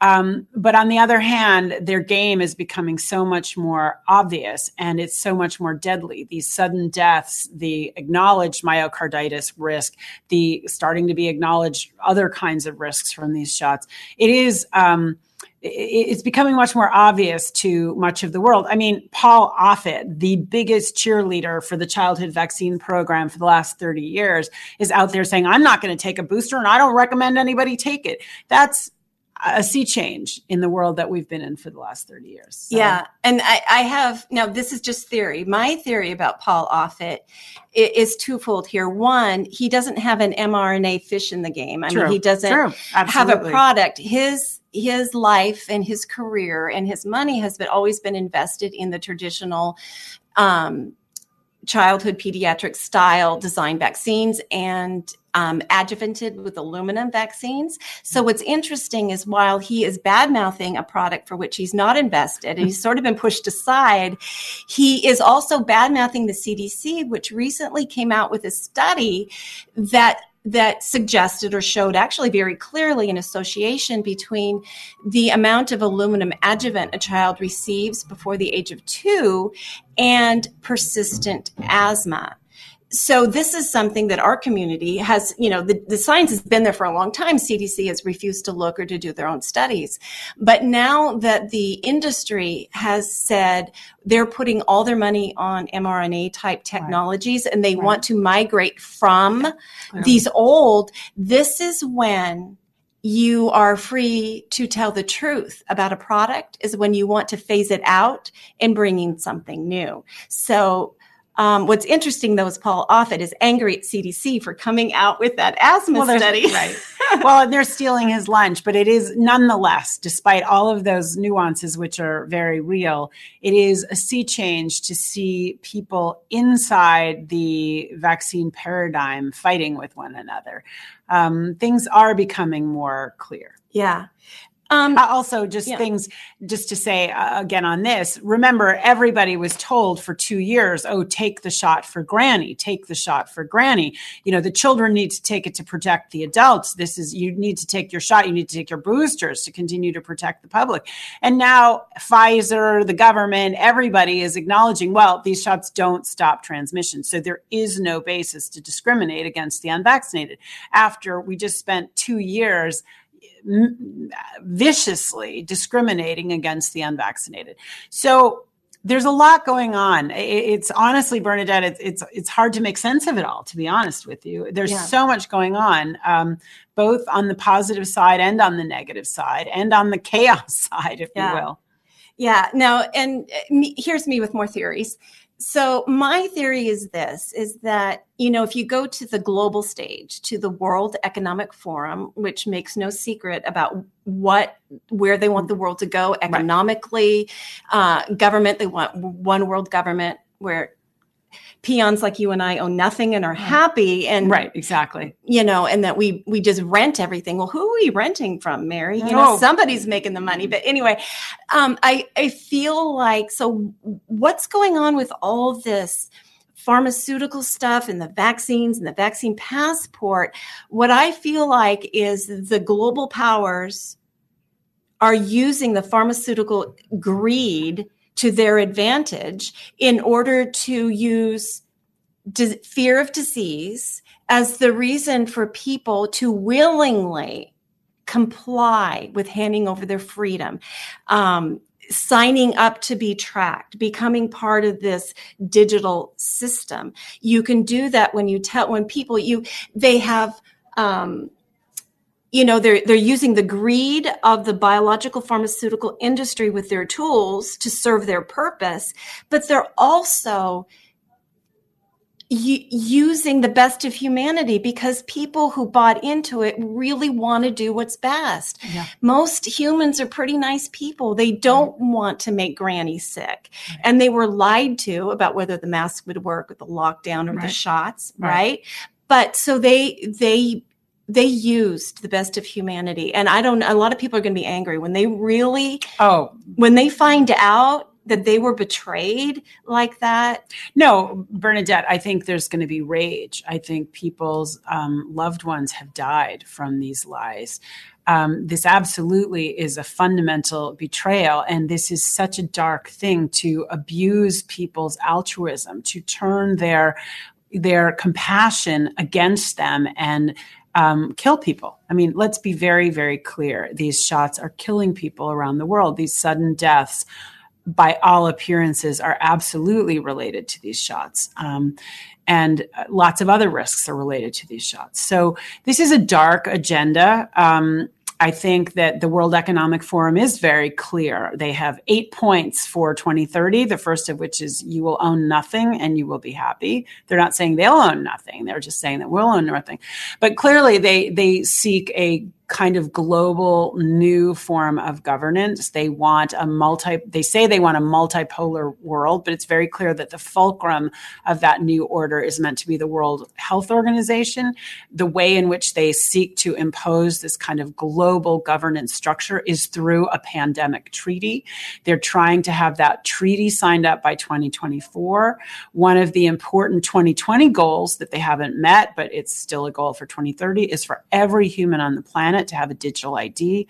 Clearly, the vaccine passports were part and are part of that digital ID agenda there's very serious efforts and conversations around the world for every global power, every major power, including the United States, to have a central bank digital currency so that all of our financial transactions are tracked and so that government authorities would be in a position to simply turn off the money spout. So it's more like sort of credit at the company store than a real instrument of exchange that's independent. So there are many, many things. And then, not to mention 24 7 surveillance, right? Satellites in space, uh, antennas that have electromagnetic frequency and radiation being put everywhere so that we have so called smart cities.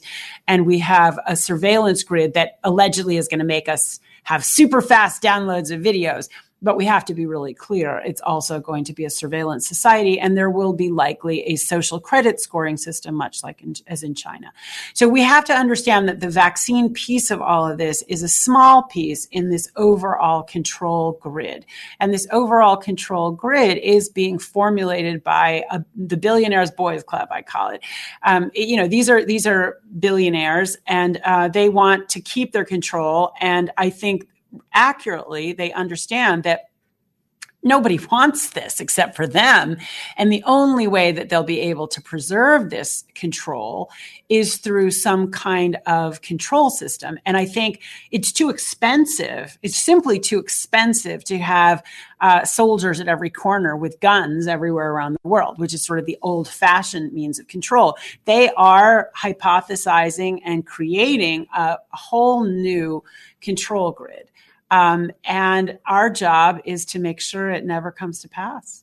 Yeah, exactly. And thank you so much for that. You you've got such a brilliant mind for holding on to those details. I I I see that. I read it, but I you know I haven't had uh, been able to spend the time to really go down the rabbit hole and capture all of those um, all of those points.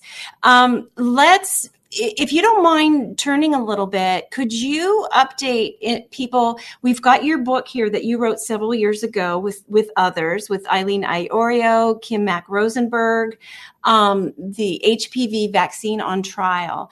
But a lot has that book is still very relevant, highly recommended because it's the it's the clinical trial fraud that Merck did um, and it's the basis of all these lawsuits coming. But so much has happened. Could you let us know what's going on now with Gardasil? Sure. I can bring you up to speed a little bit. We we need to come out with a new edition, Bernadette, which we haven't done yet. The book came out in 2018 and um, about four years ago. So a lot has happened. Let me start with the really exciting good news.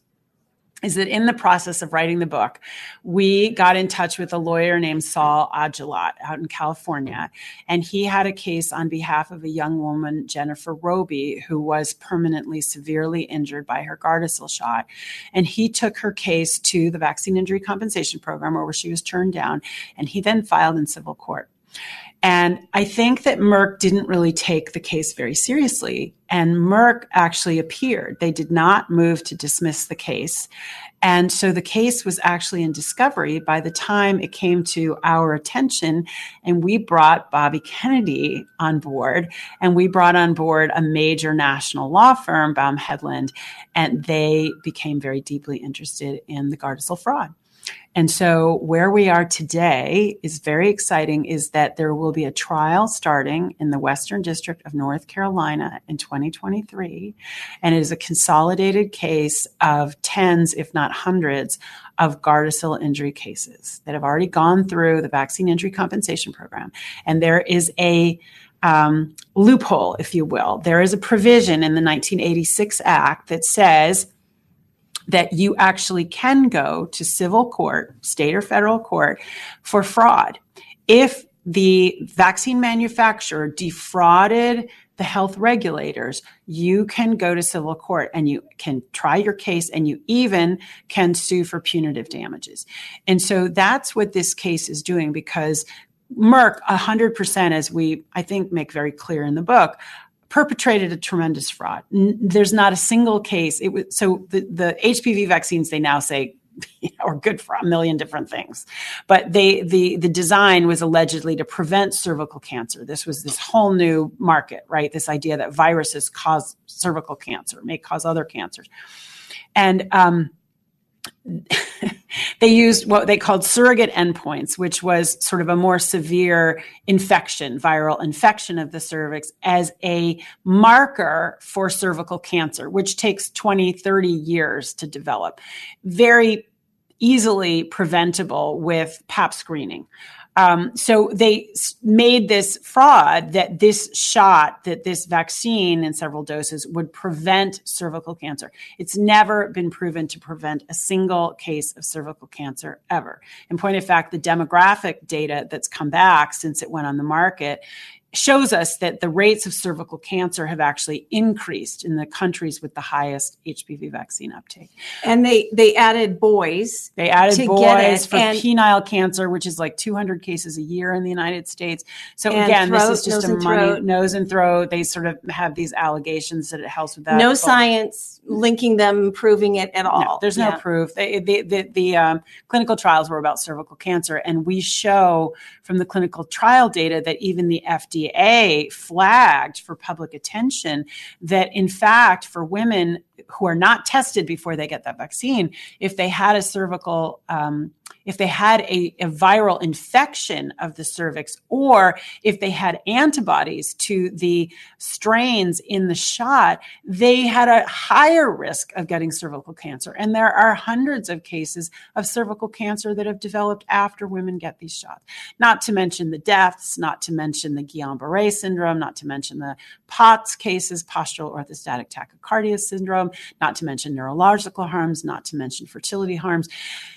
I really, when I look back, Bernadette, I'm very glad that we spent quite a bit of time writing that book about the HPV vaccine seeking justice for generation betrayed, because in many respects, that HPV vaccine rollout with its uh, fast tracked approval through the FDA and its massive advertising campaign and its speedy uh, induction into countries around the world. It's the closest thing to what we've seen with COVID. And so I think Kim and Eileen and I, my co authors, we were very much on the lookout for what would be the frauds in COVID. And Mm. um, there's nothing new under the sun. All of the techniques that Merck used, um, and also Glaxo in their Cervarix HPV vaccine, these were um, used again in COVID.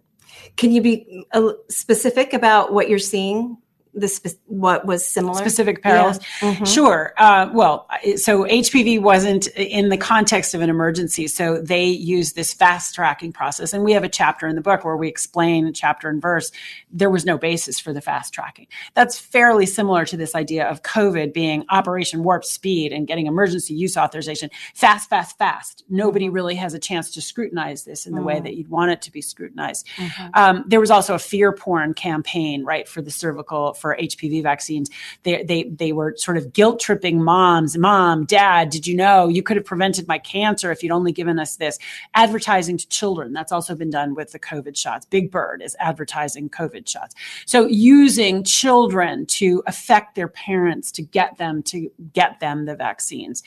Um, the clinical trial manipulation. So, in the HPV clinical trials, one of the outrageous things about the HPV clinical trials was that instead of using true placebos, which they generally hadn't done, but this was a new vaccine for Gardasil, so they ethically had an obligation to use true placebos. The largest so called placebo group, we called the faux-SIBO group, they had it spiked with aluminum. Aluminum, in and of itself, is highly toxic. It's especially the, the AH, AHS, right, exactly. This Yeah. was a super toxic form of aluminum adjuvant. And so the girls who got the uh, the so-called placebo, the SIBO with aluminum, they were going to suffer exactly the same uh, side effects that the girls who got the HPV vaccine got, and they did. They they had the same rates of autoimmunity, which is outrageous. They, they had they gotten the saline group, and there was a tiny group that still wasn't saline. It was everything else in the shot, but it didn't have the aluminum. It didn't have the antigen. They had much lower rates of injury.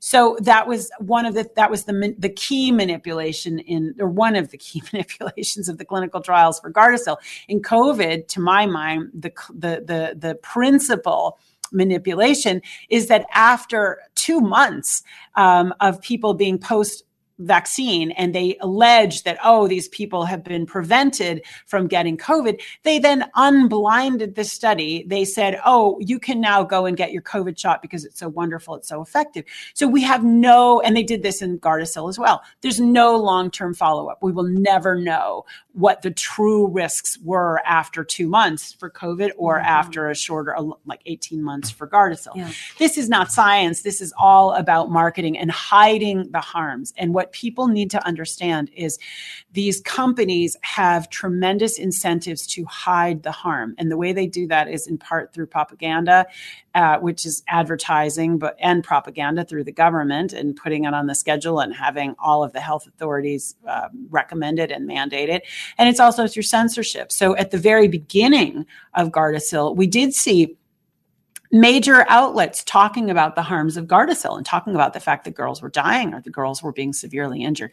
And with uh, within a couple of years, that completely stopped Bernadette. Basically, it was a third rail issue, and no mainstream publication, no mainstream TV show would run uh, criticism of the HPV vaccine. Yeah. So there's tremendous parallels and um, tremendous injustice has been done to the people who've taken these shots. Some thousands have died. There's been no investigations. That's another parallel to COVID. Mhm. They simply track it in the vaccine adverse event reporting system and do nothing. And they don't even always track it in the vaccine adverse event reporting system. So- Right. And as we, we've said numerous times on this show, that the tracking system suffers from severe underreporting. Um, and with COVID, there's been some studies done that looked at it, and it's at least 40 fold underreported, At they least. believe, for, for COVID least, itself. yeah. So you look at At those least. numbers and multiply, it's huge. Yeah. Um, but you know, for that, we've got about mm, 15 more minutes, and I want to focus on the positive. Let's go back to the positive. Everybody, you know, I've been here uh, working the the table for, for CHD. I love that, and even before the booth was supposed to be open, we were swamped.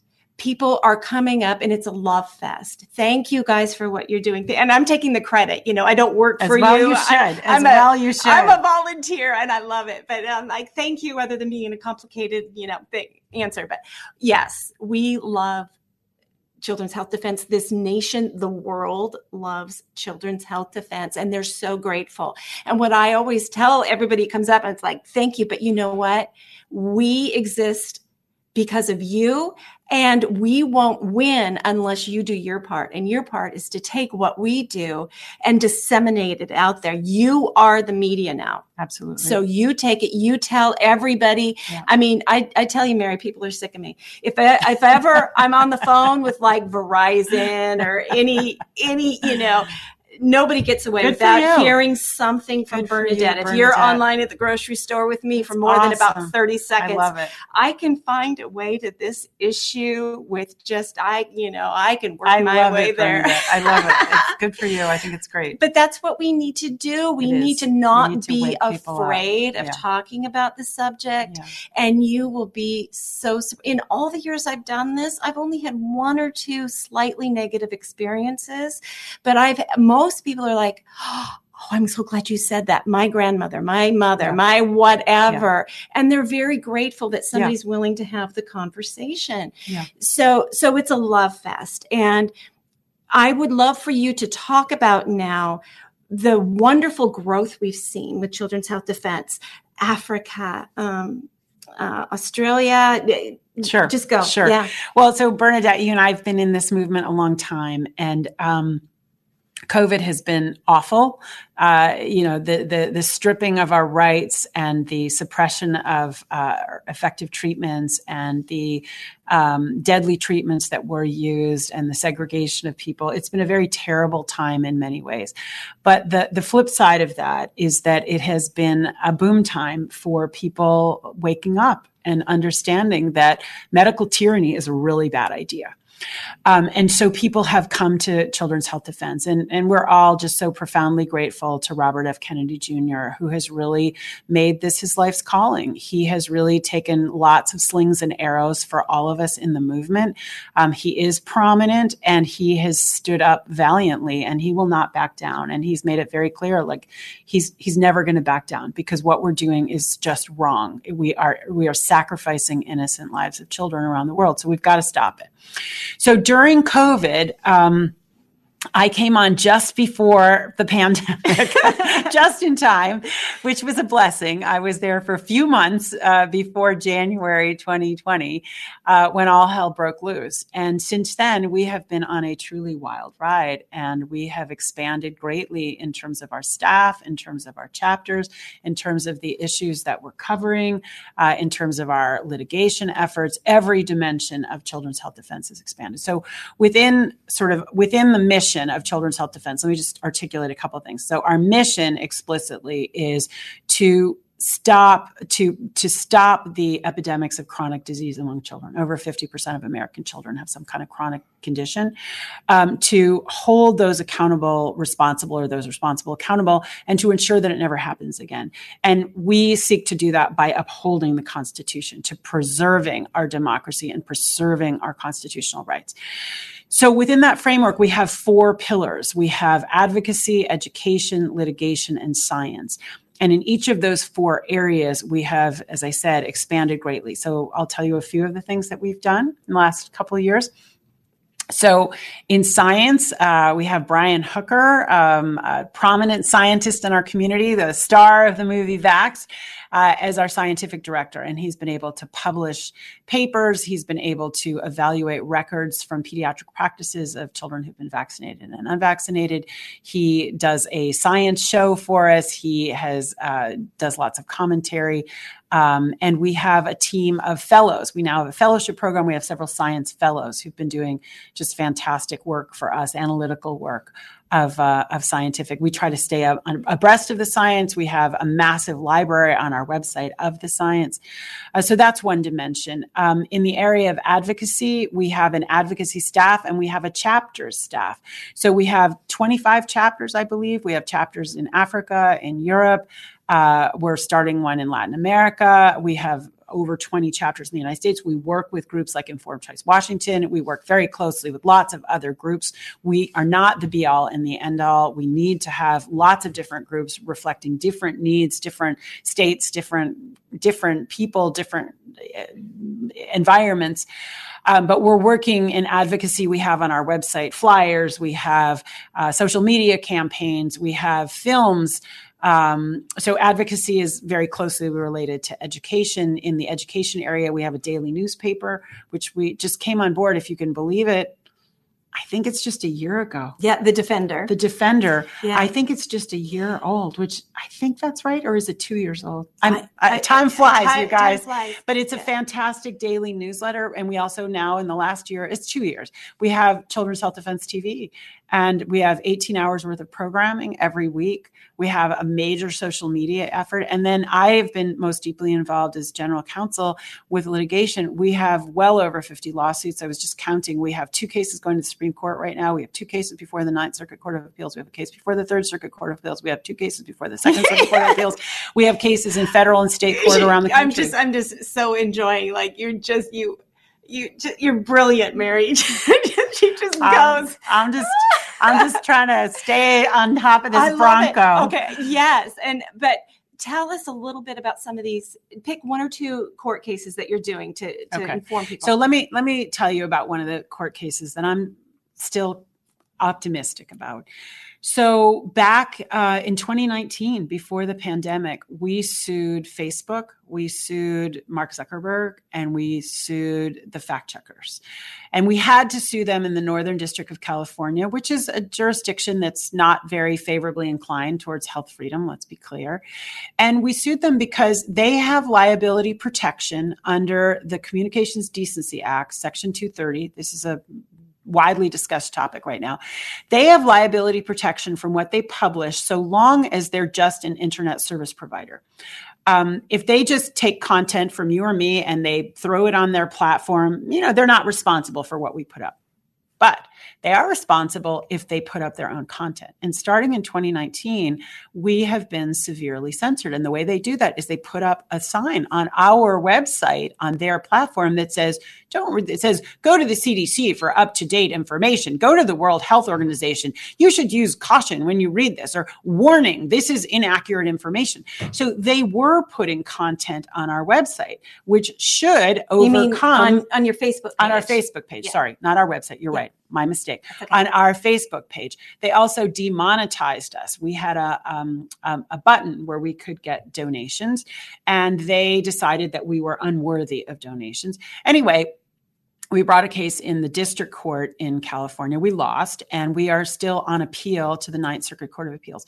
And this issue of censorship and this issue that is now so plain to us that the government has been telling big tech to censor people like us to Mhm. keep their narrative of COVID and the emergency and no early treatments abreast, and the vaccines are wonderful.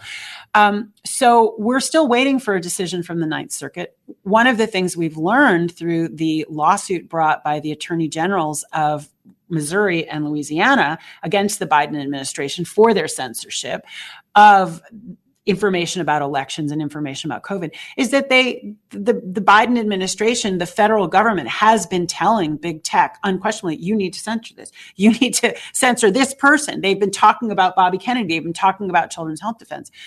So I am very hopeful, Bernadette. I am very hopeful that very soon we will be hearing from the Supreme Court on this issue of the government telling big tech to censor um, health freedom information. And the government could, well, big tech will say, oh, well, we were doing it because we really wanted to.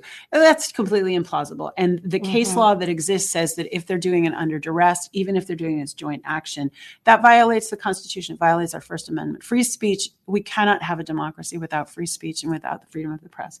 So this is an issue that is very close to CHD. I can tell you about one other case I'm excited about. Yeah, if you go have time. for it. Yes. So another case that I feel super, super uh, strongly about is in New York State, where I am. As you probably know, in 2019, um, the legislature, with the guidance of the governor, repealed the religious exemption.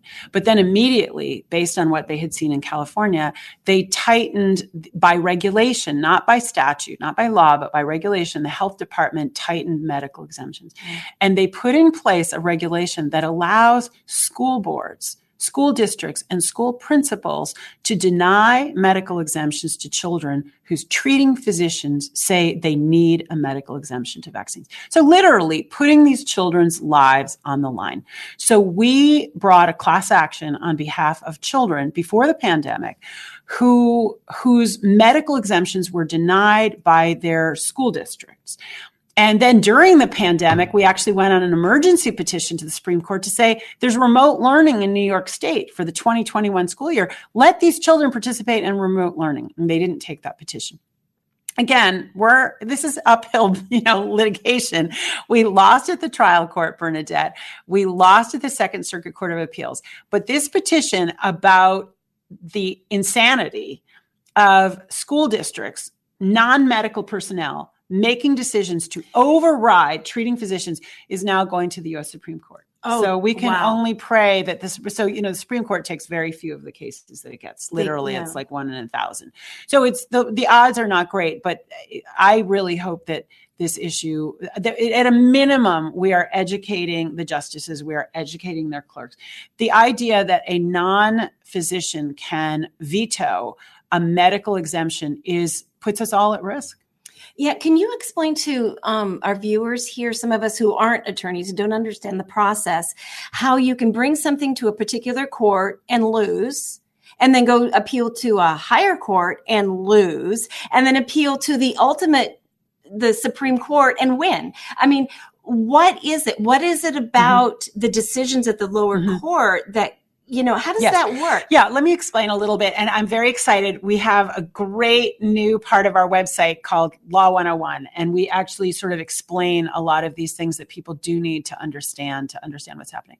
So a trial court, so there we have two different legal systems, we have two different judicial systems in the United States. We have state judicial systems and we have federal judicial systems. And you can basically, as a plaintiff and attorneys for the plaintiffs, depending on what the legal issue is, you can choose whether you go to state court or whether you go to federal court. Some things you can't choose, but mo- most of them are concurrent. At any rate, let's talk about the federal system for a minute. So, for instance, this medical exemption case. So, we filed that in a federal court in New York State. Um, and we lost there. There was a hearing. And Mhm. what did, why did they, well, how did you lose? What did they say that, Well- about your case that they said, no, you're not going to win? Right. So, generally speaking, for cases like this, there's a written decision. So, the judge did marshal reasoning, and the reasoning there was well, this was passed by the Department of Health. Other uh, important bodies like the, you know, the, the Medical Association of New York said it was a good thing. And um, you weren't right at that time. You didn't object immediately.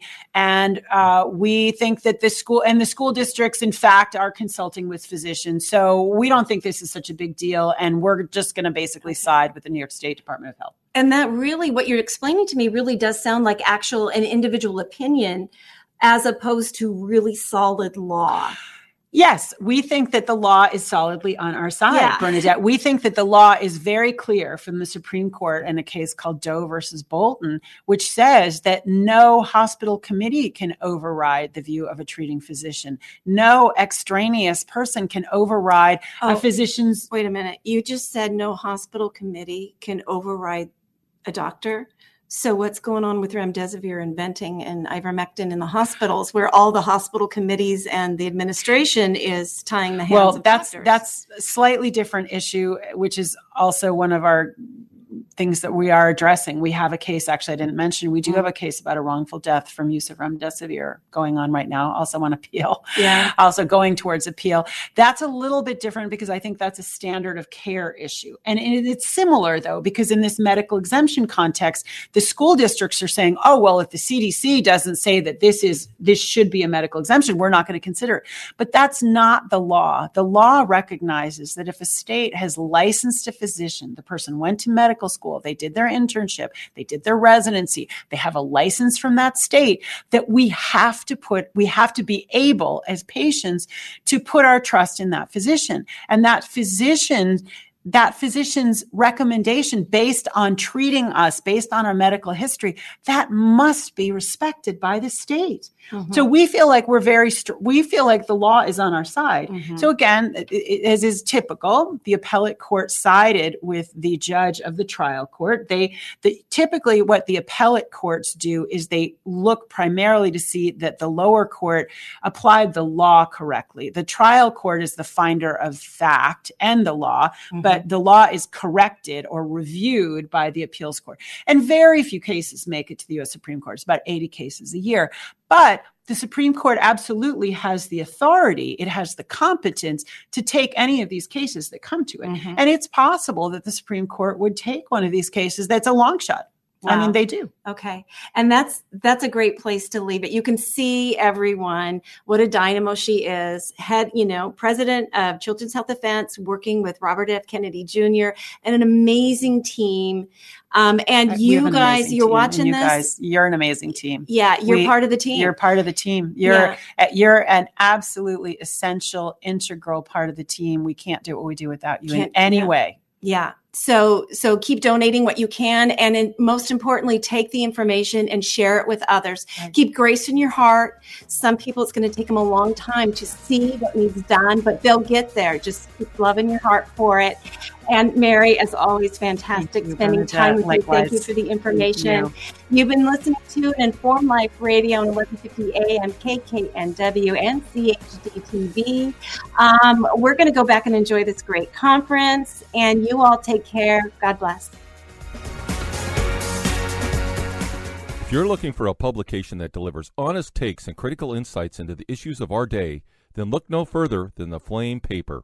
The Flame Paper is written for the people, by the people, who aren't afraid to challenge a mainstream narrative, be it healthcare, voter fraud, political correctness, or even the one world government.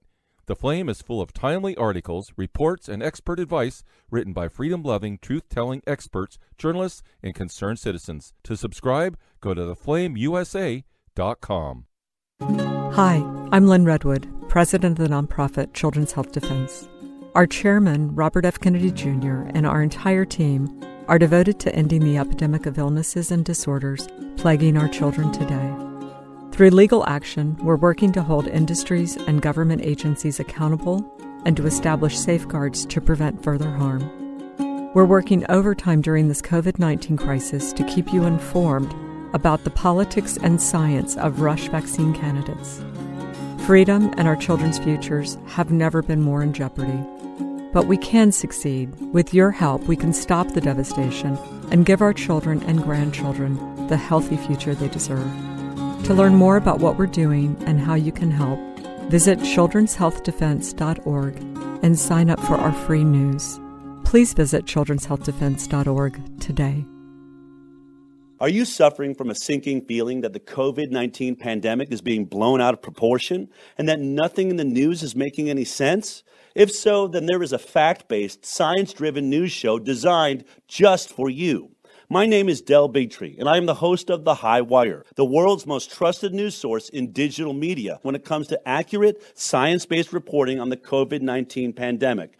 From COVID 19 vaccine development to mask mandates, school shutdowns to job layoffs, The High Wire goes beyond providing you with the most accurate, evidence based investigations. We send you links to the sources for all of our reporting so that you can further your own investigation and come to your own informed conclusions. High above the agenda driven circus of mainstream media, we do not run. We do not hide from the truth. Instead, we walk the high wire. If you care about truth, then join us on Instagram, Twitter, Roku, and our website, thehighwire.com.